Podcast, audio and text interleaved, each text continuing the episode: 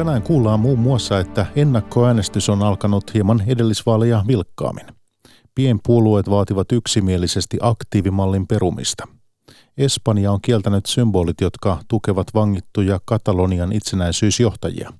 Meillä kotimaassa ympäristöahdistusta voi nyt purkaa kaikille avoimissa keskusteluryhmissä. Ja näiden aiheiden lisäksi vaalitentissä Juha Sipilä. Päivätunnissa Mikko Jylhä, hyvää iltaa.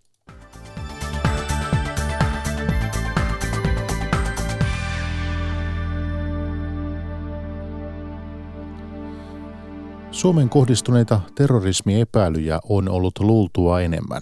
Ylen A-studion selvityksessä löytyi kaksi tutkinnassa ollutta tapausta, joista poliisi ei ole aiemmin kertonut julkisuuteen. Pari vuotta sitten länsisuomalaisella pikkupaikkakunnalla eläneen miehen epäiltiin valmistelevan Suomeen kohdistunutta terrorismirikosta. Kolme vuotta sitten puolestaan turvapaikanhakijan epäiltiin yrittävän tuoda Suomeen aseita ja räjähteitä terroria varten – Teoista ei kuitenkaan löytynyt näyttöä. Näin keskusrikospoliisin rikosylikomissaario Jukka Lakkala arvioi tutkintojen vaikutusta. Tietenkin ainahan voidaan spekuloida tätä asiaa sitten, että ehdittiinkö me ajoissa puuttumaan tähän asiaan, että tämmöistä asiaa kuitenkin oli jossakin vaiheessa valmistelussa. Ja kun siihen puututtiin, niin tavallaan tästä toiminnasta sitten peräydyttiin. Mutta niin kuin sanoin, tämä on spekulaatiota ja tämmöistä ennalteistävyyttä on vaikea mitata. Lisää aiheesta Ylen verkkosivuilla ja keskiviikon A-studiossa. Eduskuntavalien ennakkoäänestys on alkanut. Useilla ennakkoäänestyspaikoilla muodostui jonoja heti aamulla. Iltapäivällä äänestys oli hieman vilkkaampaa kuin samaan aikaan viime eduskuntavaaleissa. Ennakkoäänestyksen suosio onkin kasvanut ja etenkin monilla harvaan asutuilla alueilla ennakkoon äänestetään vilkkaammin kuin vaalipäivänä. Petri Vironen jatkaa. Yksi Itä-Suomen vilkkaimmista ennakkoäänestyspaikkakunnista on tämä reilu tuhannen asukkaan Enonkoski, jossa kaksi kolmesta äänestää ennakkoon. Vielä aamupäivällä tässä kylän raitilla on hiljaista, sillä äänestyspaikka avataan iltapäivällä, jotta mahdollisimman moni ehtii äänestämään vielä töiden jälkeen. Sen sijaan tuossa naapurissa Savonlinnassa oli ruuhkaa heti aamu yhdeksältä.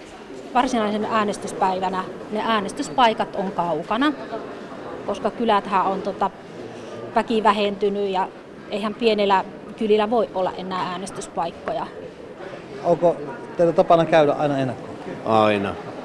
Ei varsinaisessa vaalipäivänä? No on silloinkin tullut käytyä, mutta se on aina sitten mielestä pois ja ei ole sitten pakotettu tulemaan sinne. Näin vaalitoimitsija Aune Seppänen ja Pekka Pieviläinen Savonlinnasta. Itä-Suomen vähiten ennakkoäänestäviä paikakuntia on Siilinjärvi, siitä huolimatta Kuopion kupeessa riitti äänestäjiä aamulla. Öö, no varmaan niin innokas äänestäjä on. Halus heti tulla, kun ovet aukesi. Perjantaina on menoa lonkkaleikkaukseen ja tuota, silloin ei pääse normaalina päivänä ihan sen takia. Kun muutenkin oltiin asioilla täällä Siilijärvellä, niin tuota, asutaan tuolla pöljällä, että siitä viiden kilometrin päässä. Sanoivat Anne Törrönen ja Markku Tuomainen Siilinjärveltä.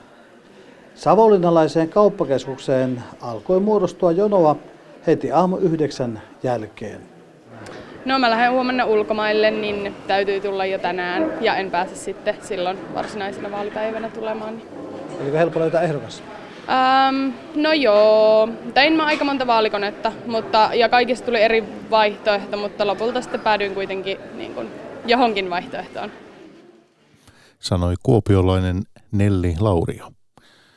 Ennakkoäänestys jatkuu kotimaassa 9. huhtikuuta asti ja ulkomailla 6. huhtikuuta asti. Ulkomailla on tänä vuonna myös uusi tapa äänestää eli kirjeäänestys. Ennakkoon äänestämisestä kertoo lisää hallitussihteeri Laura Peuraniemi oikeusministeriöstä. Ää, eli äänesty, jokaisessa kunnassahan on oltava vähintään yksi yleinen ennakkoäänestyspaikka lain mukaan, jollei erityisestä syystä muuta johdu, niin Kotimaassa näitä ennakkoäänestyspaikkoja on tänä vuonna 911 ja siinä on vähän, vähän nousua verrattuna viime eduskuntavaaleihin.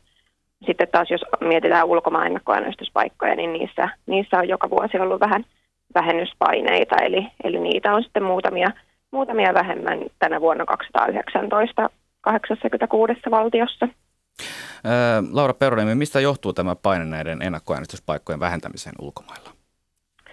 No se, se johtuu varmaankin suurimmaksi osaksi ihan resurssikysymyksistä, mutta, mutta toki uh, ulkoministeriön esityksestä, kun nämä ulkomaan ennakkoäänestyspaikat an, annetaan tai päätetään, niin, niin he, to, he toki myös sitten katsovat, vertaavat aiempiin vaaleihin, että missä, missä näitä suomalaisia äänestäjiä sitten ulkomailla liikkuu. Ö, ulkomailla on tänä vuonna myös uusi tapa äänestää, eli kirjeäänestys. Kuinka tämä toimii, hallitussihteeri Laura Peronimi? Joo, tosiaan se on nyt ensimmäistä kertaa mahdollista tämän kerran vaaleissa ja jännityksellä nyt odotetaan, että miten, miten se sujuu. Eli, eli se tosiaan edellyttää äänestäjiltä aika, aika paljon omaa aktiivisuutta, eli äänestäjän tulisi etukäteen oikeusministeriön tilauspalvelusta tilata nämä kirjaäänestysmateriaalit, jotka lähetetään sitten hänelle ulkomaille ja siellä sen jälkeen, kun hän on äänestänyt, niin hänen tulisi huolehtia siitä, että hän sen kirjaäänensä lähettää sieltä ulkomailta oman kuntansa keskusvaalilautakunnalle ensi viikon perjantaihin, eli 12.4. mennessä. No palataan ulkomailta vielä, vielä Suomeen. Missä päin Suomea ihmiset äänestävät vilkkaimmin ennakkoon, kun katsoo tilastoja? Joo, no, no jos katsoo ihan silleen vaalipiirikohtaisesti, niin kyllä, kyllä jokaisesta vaalipiiristä löytyy niitä kuntia, jossa enemmän ja vähemmän sitten tätä ennakkoäänestysaktiivisuutta on, mutta jos haluaa jotain, jotain nyt sieltä, sieltä niin kuin no, nostaa, niin ehkä, ehkä voisi sanoa niin, että maaseudulla, maaseuduilla sitten äänestetään eniten ennakkoon ja siinä, se johtuu ehkä siitä, että, että näitä vaalipäivän äänestyspaikkoja on vähennetty, joten silloin voi olla, että kun vaalipäivänä voi äänestää vaan siellä omassa äänestysalueella, niin niin sinne onkin sitten sen verran pitkä matka, että, että, että siitä olisi liikaa sitten vaivaa. No kuinka iso sitten ennakkoäänestyksen merkitys ylipäätään on? No ky- kyllähän sillä on iso merkitys, kun mietitään sitä, että, että miten voidaan turvata äänestäjälle mahdollisuus käyttää sitä äänioikeutta. Eli, eli tosiaan, koska ennakkoon voi äänestää missä tahansa yleisessä ennakkoäänestyspaikassa sekä kotimaassa että ulkomailla – niin se tuo, tuo sitä joustavuutta siihen äänestämiseen, kun se ei ole siitä ajasta ja paikasta niin riippuvainen. Eli, eli esimerkiksi just jos, jos tietää liikkuvansa paljon tai tietää, että ei ole vaalipäivänä siellä, siellä omassa kunnassa tai oman, oman äänestysalueen lähellä, niin voi sitten käydä äänestämään ennakkoon. No hallitussihteeri Laura Peuroniemi, kysytään vielä ö, tässä ohjeita vielä siihen äänestyskoppikäyttäytymiseen, josta paljon puhutaan. Mitä siellä voi ja mitä siellä ei voi tehdä? äänestyskopissa, niin, niin to, toki siellä tota, e, ei paljon muuta tule tehdä kuin, kuin merkitä siihen äänestyslippuun selkeästi ja huolellisesti sen, sen ehdokkaan numero, ketä, ketä aikoo äänestää ja ei, ei oikeastaan sitten mitään muuta. Ja, ja missään nimessä siellä äänestyskopissa ei tulisi esimerkiksi valokuvata. Eli se on, se on tärkeää va- vaalisalaisuuden näkökulmasta katsottuna. Sanoi hallitussihteeri Laura Peuraniemi oikeusministeriöstä. Hänelle soitteli Tuukka Pasanen. Politiikkaradion vaalitentissä oli tänään vuorossa keskustan puheenjohtaja Juha Sipilä.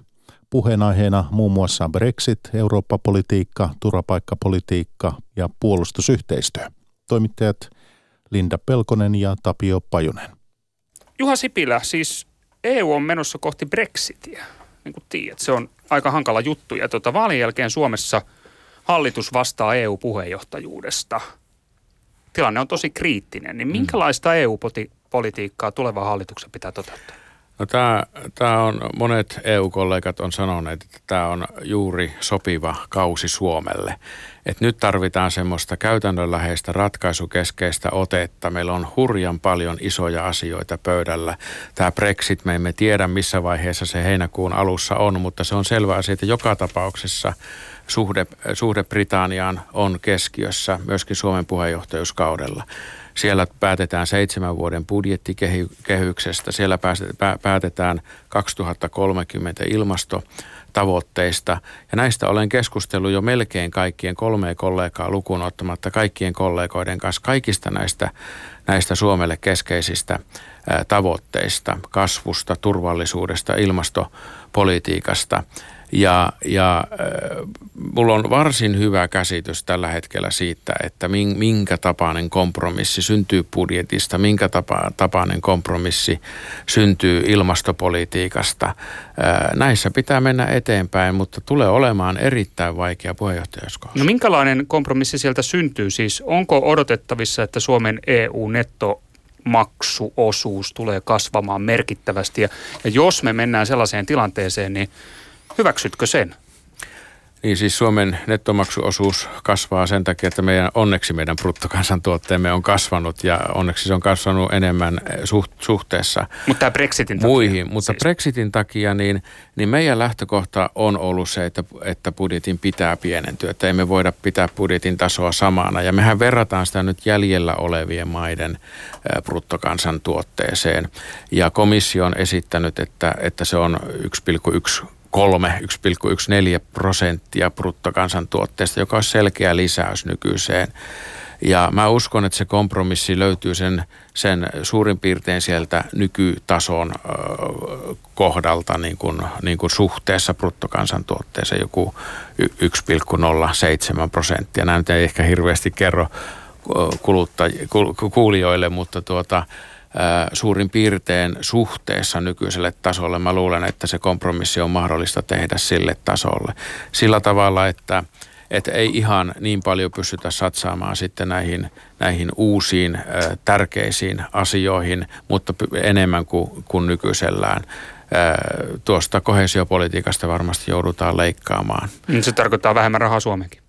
Se tarkoittaa vähemmän rahaa Suomenkin, tosin se riippuu nyt ihan sitten siitä, että miten, miten se tuota, äh, minkälaiset säännöt sinne tehdään. Voidaanko se hyväksyä vähemmän rahaa Suomeen? Voidaanko se oikeasti hyväksyä? No sehän on tästä kokonaisuudesta, nettomaksuosuudesta kiinni. Yksi, mistä me ollaan Suomena pidetty kiinni ja esitetty komissiollekin se, että, että maatalouden tilannetta ei enää voi heikentää nykyisestään. Eli sitä leikkausta emme hyväksy, vaan... Onko tuo realistinen on, tilanne on, on, on se. Me, oikeasti? Kyllä, me ollaan tehty semmoinen niin sanottu varjobudjetti, Eh, jossa, jossa ollaan pystytty tätä Suomelle tärkeää maatalouden kakkospilaria nostamaan ja, ja, ja sitten, sitten tasaisesti siitä komission ehdotuksesta leikkaamaan muualta. Joo, ja yksi tällainen hyvin mielenkiintoinen ja, ja keskustelua herättänyt asia EU:ssa on tämä EU-Turkki-sopimus. Mm. Tasavallan presidenttikin nosti tämän uuden vuoden puheessaan esille, että tämä, tämä on ratkaisu siihen, että, että maksetaan Turkille rahaa, että he pitää pakolaiset siellä mm. EUn ulkopuolella. Eli Syyrian pakolaisia, heillä on kolme miljoonaa siellä Turkin puolella. Ja, ja sitten EU vastapainoksi antaa Turkille rahaa tästä. Siitäkin mm. huolimatta, että siellä on ihmisoikeusongelmia siellä Turkissa ja, ja myöskin, että on pommittanut mm. kurdeja, niin onko tämä teidän mielestä ihan oikein? No tämä on juuri tämän turvapaikkapolitiikan tuota keskustelua, että joidenkin mielestä Suomi ja EU tekee liian lepsua politiikkaa, joiden, joidenkin mielestä liian, liian no, kovaa no, politiikkaa. Teidän mielipiteenne tämä Turkkisopimus, niin me ei makseta Turkille yhtään mitään, vaan me maksetaan niille pakolaisille sinne leireille. Siellä on laitettu koulutusta kuntoon, terveydenhuoltoa kuntoon ja sinne nämä rahat menee. Ne on Turkissa e- nämä leirit siis. Kyllä, niin. totta kai ne on Turkissa. Niin, tu, niin, niin Turkille Joo. ne rahat menee. Ne menee tur- pakolaisille. Mm. pakolaisille, jotka ovat, ovat Turkissa. Ja tämän Turkkisopimuksen vuoksi tämä tilanne saatiin rauhoitettua myöskin täällä, täällä Suomessa. on ehdottomasti tärkein tekijä siihen. Ja jos, jos EU e pystyy auttamaan ja Suomi pystyy auttamaan pakolaisia lähempänä heidän kotiaan, niin minusta se on, se on järkevämpää politiikkaa. Sitten on myöskin sitten helpompi ja lyhyempi matka palata takaisin Syyriaan, kun Syyrian tilanne alkaa niin. nyt rauhoittua. Eli siitä huolimatta, että siellä pakolaisleireillä on ollut ihmisoikeusongelmia, siellä, on, siellä ollaan aika huonoissa oloissa, niin siitä huolimatta tätä pitää jatkaa niin kauan, kunnes se, Syyrian sen, pakolaiset saadaan Syyrian takaisin. Sen takia sinne on rahaa rahaa EU-sta laitettu, että ne olosuhteet saadaan siellä paremmiksi. Ja ne on takulla paremmat ne olosuhteet kuin Syyriassa, josta, josta sodan keskeltä nämä ihmiset on, on sinne paineet. Ei, ei varmasti voida sanoa, että ne ovat yhtä hyvät olosuhteet kuin täällä Suomessa, mutta niitä on sillä EU-rahalla saatu parannettua. Lapset on saatu kouluun ja terveydenhuolto on saatu siellä paremmaksi. äärimmäisen huono terveydenhuolto on saatu, saatu jossain määrin siedettävämmäksi. Eh, ehkä, ehkä tämmöistä kuvailua enemmän no, Joka tapauksessa olet sitä mieltä, että tämä on, niin kuin, tämä on hyvä linja. Että tämä on, tämä on itse asiassa avainkysymys no, tähän. tämä on ollut avainkysymys siihen, että, että tämä, tämä hallitsematon maahanmuutto on saatu kuriin. Tämä Turkkisopimus on siinä keskiössä. Sittenhän me ollaan parannettu ulkorajojen valvontaa yhdessä, autettu Libyan rannikkovartiosto estämään siellä sala, ihmis, ihmissalakuljetusbisnestä. On tehty Marokon kanssa yhteistyötä, Egyptin kanssa yhteistyötä ja, ja sitten autettu myöskin näissä juurisyiden hoidossa sinne, sinne Afrikkaan. Ja, ja minusta näitä toimia pitää jatkaa, että minusta se ideaali tilanne tässä maahanmuuttokysymyksessä on se, että keskitetään voimat siihen, että näitä niin sanottuja juurisyitä hoidetaan. Ja silloin kun on kriisejä, niin otetaan sitten kiintiöpakolaisjärjestelmän kautta tältä kriisialueiden lähellä, tehdään YK kanssa yhteistyötä, mutta pidetään ulkorajat kunnossa, että tämmöistä maahanmuutto kansainvailusta ei pääse syntymään. Mitä taakanjakokysymyksessä pitää tehdä? Sitä, se tulee varmasti eteen nyt Takajako, puheenjohtajakaudella ja jälkeen. No tästä olen keskustellut myöskin kaikkien kollegoiden kanssa ja, ja tuota, se on selvä asia, että mitään tämmöistä pakottavaa taakanjakojärjestelmää ei EU-hun synny koska tuota, maat ovat tästä hyvin erimielisiä. Meillä on seitsemästä toimenpiteestä, esimerkiksi tämä juurisyyden hoitaminen, Turkkisopimus, tämä rajavalvonnan yhteistyö esimerkkeinä, niistä meillä on yksimielisyys, mutta tästä ei. Mm. Ja, ja mä luulen, että, että se kiintiöpakolaisjärjestelmä olisi myöskin tähän ratkaisu, että EU-maat sitten, kaikki maat lähtisivät ottamaan, mutta kaikki eivät ota ota tuota yhtä paljon ja he voisivat sitten, jotka eivät ota niin paljon, niin maksaa esimerkiksi Afrikka-yhteistyörahastoon enemmän. Et kyllä täältä on, on ratkaisu ja mahdollisuus ö, löytää. Tunnen varsin hyvin nyt kaikkien maiden ajattelun tässäkin kysymyksessä. Tota, joo, no Suomen ulkopolitiikka, ulko- ja turvallisuuspolitiikka ja sen linja, siis Suomen pakettihan on äärimmäisen lähellä tuota, sotilaallisesti sekä – Yhdysvaltoja, että Iso-Britanniaa, että Ruotsia, että muita EU-maita, mutta sotilasliitossa emme ole, koska emme kuulu NATOon. Mutta onko Suomen ulko- ja turvallisuuspoliittinen linja kunnossa?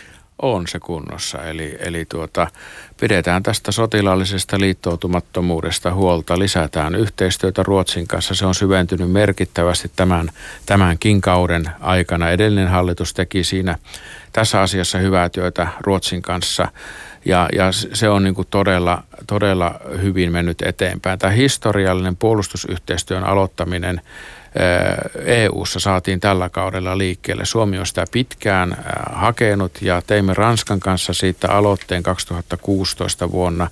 Ja oikeastaan sen aloitteen mukaisesti tämä, tämä saatiin liikkeelle. Siellä tehdään nyt paljon, paljon hyvää yhteistyötä. Sitten hyvät suhteet naapureihin. Kyllä me esimerkiksi Venäjän kanssa ollaan tietoisesti lisätty dialogia, kanssakäymistä.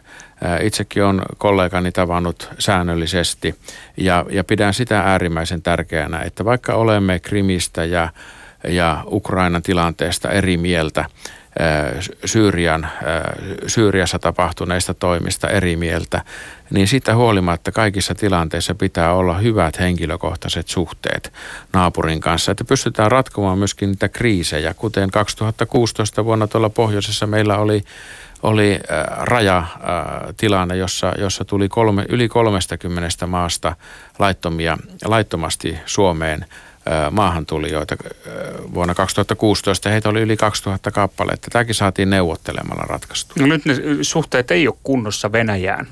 Siis Venäjän ja lännen välit on ollut jumissa siis Krimin jälkeen. Itä-Ukrainan sota rasittaa suhteita. Meillä on talouspakotteet. Suomi on vastapuolella suhteessa Venäjään. Niin mitä sä ajattelet Venäjästä? Pelottaako Venäjän sisäinen kehitys ja ylipäänsä Venäjän kehitys? Kyllä Venäjän kehitys huolettaa ja, ja nämä toimet, toimet on semmoisia, missä, mitä emme missään tapauksessa voi hyväksyä. Suomi on, on ihan sataprosenttisesti tämän yhteisen EU-politiikan takana, puhuttiinpa sanktioista tai, tai puhuttiinpa muista toimista.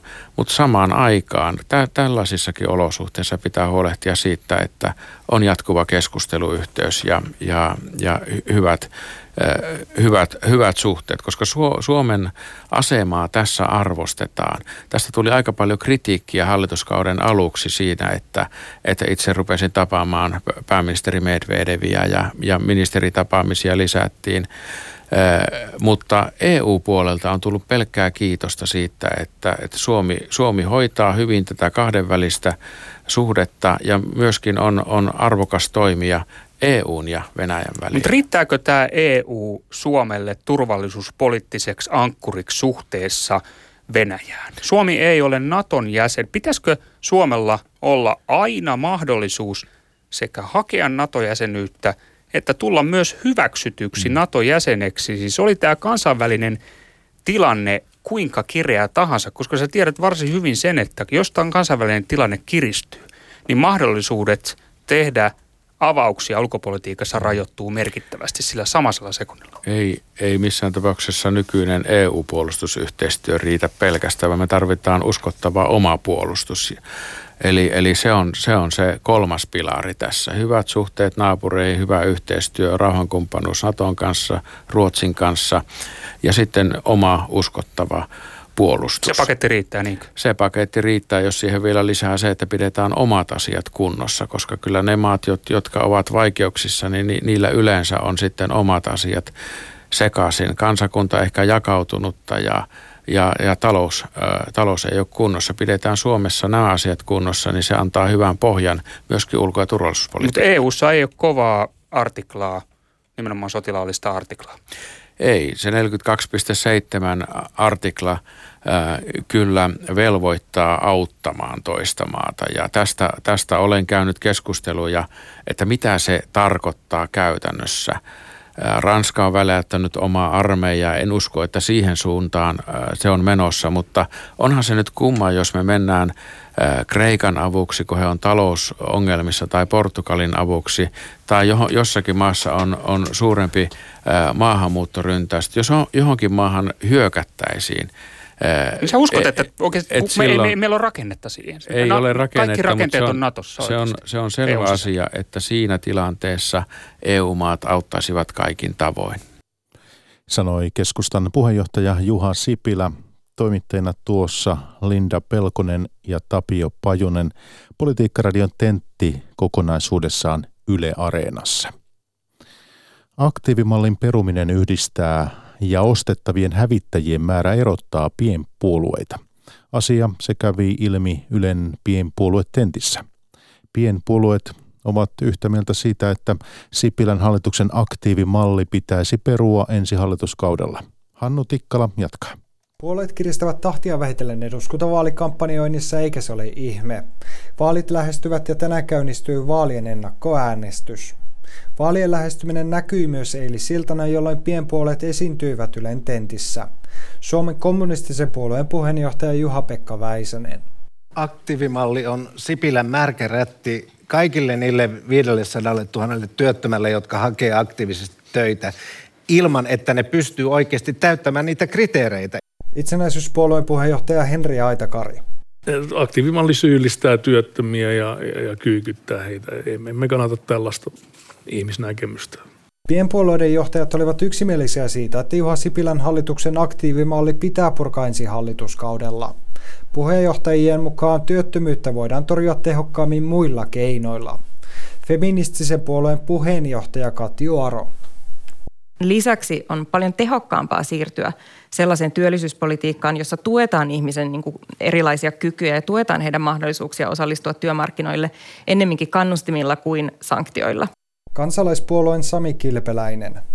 Ja sitten tämä aktiivimalli monen osalta tarkoittaa sitä, että heidän työttömyysturvaa on leikattu, vaikka voisi ottaa valtio eikä yhteiskunta ole pitänyt huolta siitä, että eri alueilta löytyisi sitä koulutusta vastaavaa työtä. Pienpuoluejohtajat olivat puolestaan erimielisiä hävittäjähankinnoista. Osa hankkisi ensi kaudella 64 hävittäjää, osa taas ei. Pirattipuolueen Petrus Pennanen. Ja tämä 64 pohjautuu siihen, että ne lentokoneet pääsee maan joka kolkkaan riittävän nopeasti tekemään sitä puolustustehtävää. Ne toimii neljän ö, tämmöisenä laivueina ja se on niin kuin sotilasasiantuntijoiden mukaan järkevä määrä ja mä luotan siihen. Eläinoikeuspuolueen Santeri Pienimäki. Tämä pitää jättää hyllylle tässä vaiheessa, eli meillä on tärkeämpiäkin asioita, kuten ilmastonmuutoksen torjunta. Sensuuri puhuttaa jälleen Espanjassa. Maan keskusvaalilautakunta on kieltänyt julkisiin rakennuksiin kiinnitetyt keltaiset nauhat, jotka symboloivat solidaarisuutta Kataloniassa vangituille itsenäisyysjohtajille. Katalonian aluejohtaja taipui pitkän viivyttelyn jälkeen kieltoon, mutta häntä voi odottaa syyte. Toimittaja Maija Salmi tapasi Barcelonassa mielenosoittajia, jotka eivät kiellosta pidä. Cuando íbamos al colegio, éramos pequeñitos, a veces hacíamos cosas de niños infantiles, ¿no? Este color, esto es mío, qué bonito. Esto es igual, eso, eso, eso, Tämä on lapsellista ja naurettavaa pelleilyä, sanoi hallintopalatsin edustalla mieltään osoittava Juis Villacorta. Hän pitää symboleiden kieltämistä hyvänä esimerkkinä siitä, miten Espanjan keskushallinto painostaa katalaaneja. Symbolit on nyt vaihdettu kylttiin, jossa vaaditaan ilmaisun vapautta. Espanjan keskusvaalilautakunta määräsi symbolit poistettavaksi, koska sen mukaan ne edustavat poliittista ideologiaa ja antavat väärän kuvan siitä, että kaikki katalaanit kannattaisivat alueen itsenäistymistä. Lisäksi niiden katsottiin voivan vaikuttaa huhtikuun lopussa pidettäviin vaaleihin. Aluejohtaja Kim Torra kritisoi kieltoa. Consciència molt tranquil·la amb el tema dels llaços grocs. Eh, jo vaig arreu del país. Eh, sap el que representa aquests llaços grocs per molta gent en aquests moments? Keltaiset nauhat symboloivat meille ilman syytä vankilassa olevia tovereitamme.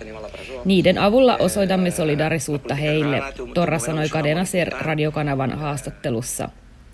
Hänen mukaansa symbolit kuuluvat ilmaisunvapauden piiriin. Symboleista aiheutunut riita on vain yksi esimerkki Katalonian ja Espanjan tulehtuneista väleistä. Bona nit. La Junta Electoral prohibeix que TV3 i Catalunya Ràdio diguin exiliats... Vastikään Katalonian alueellinen televisio TV3 ilmoitti, että se ei saa enää käyttää termejä poliittinen vanki ja maanpaassa oleva Katalonian itsenäisyysjohtajista puhuttaessa. Tämänkin kielon takana on Espanjan keskusvaalilautakunta. Espanjan vaaleihin on aikaa enää alle kuukausi ja Katalonian kriisi on yksi vaaliteemoista – sen ratkaiseminen on seuraavan hallituksen mahdottomalta tuntuva tehtävä. Barcelonasta Maija Salmi.